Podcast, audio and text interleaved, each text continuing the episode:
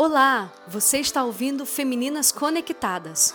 Conecte agora mesmo o seu coração. Olá, bom ter você aqui. Este é o Diário de Bordo número 21 e hoje é dia 8 de abril de 2020.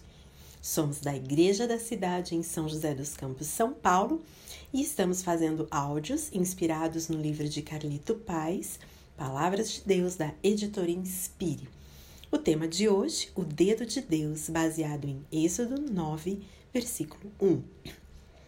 Na história das pragas do Egito, onde Deus usou Moisés para se apresentar a Faraó e libertar o povo, vemos o quanto o coração de Faraó se endurecia tão rapidamente. Na primeira e na segunda praga, a do sangue das rãs, os magos de Faraó também fizeram a sua magia e algo semelhante se manifestou. Porém, na terceira praga, algo diferente aconteceu. Sobreveio no Egito uma manifestação de piolhos tão violenta que nenhum mago de Faraó conseguiu copiar. Mas, mesmo diante de tal manifestação poderosa e diante até do testemunho dos seus próprios magos que disseram: Isso é dedo de Deus, Faraó assim mesmo se endureceu e não creu e não deixou o povo ir.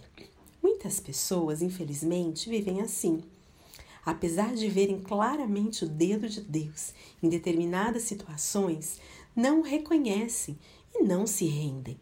Preferem ficar com aquilo que é palpável e explicável do que se aventurar em fé, em crer no impossível e inexplicável. Como está seu coração hoje?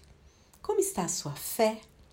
A Bíblia diz que a fé é a certeza daquilo que não se pode ver e é a prova daquilo que se espera a despeito do que aconteça ao seu redor, jamais dê lugar à incredulidade.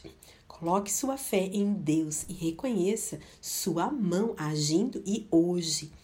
Ele sempre está trabalhando. Ele trabalha no turno da noite.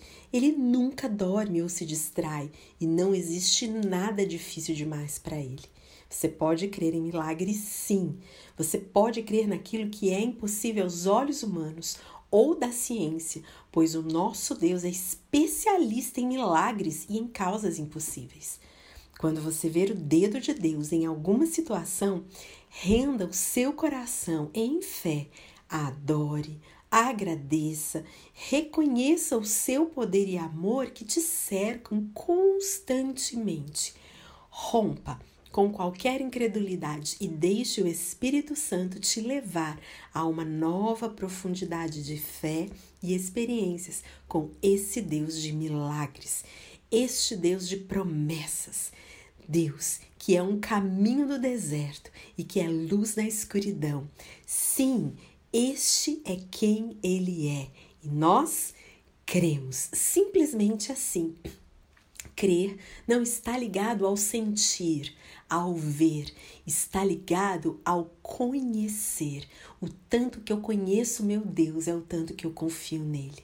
Então, meu convite também para você hoje é que o conheça toda a sua altura, extensão, largura e profundidade. Converse com ele, permita que ele se revele a você, porque sem fé é impossível agradar a Deus. Olha ao seu redor, a manifestação de obras lindas feitas pelo dedo de Deus e você é uma delas. Beijo grande, nos encontramos amanhã. Tchau, tchau!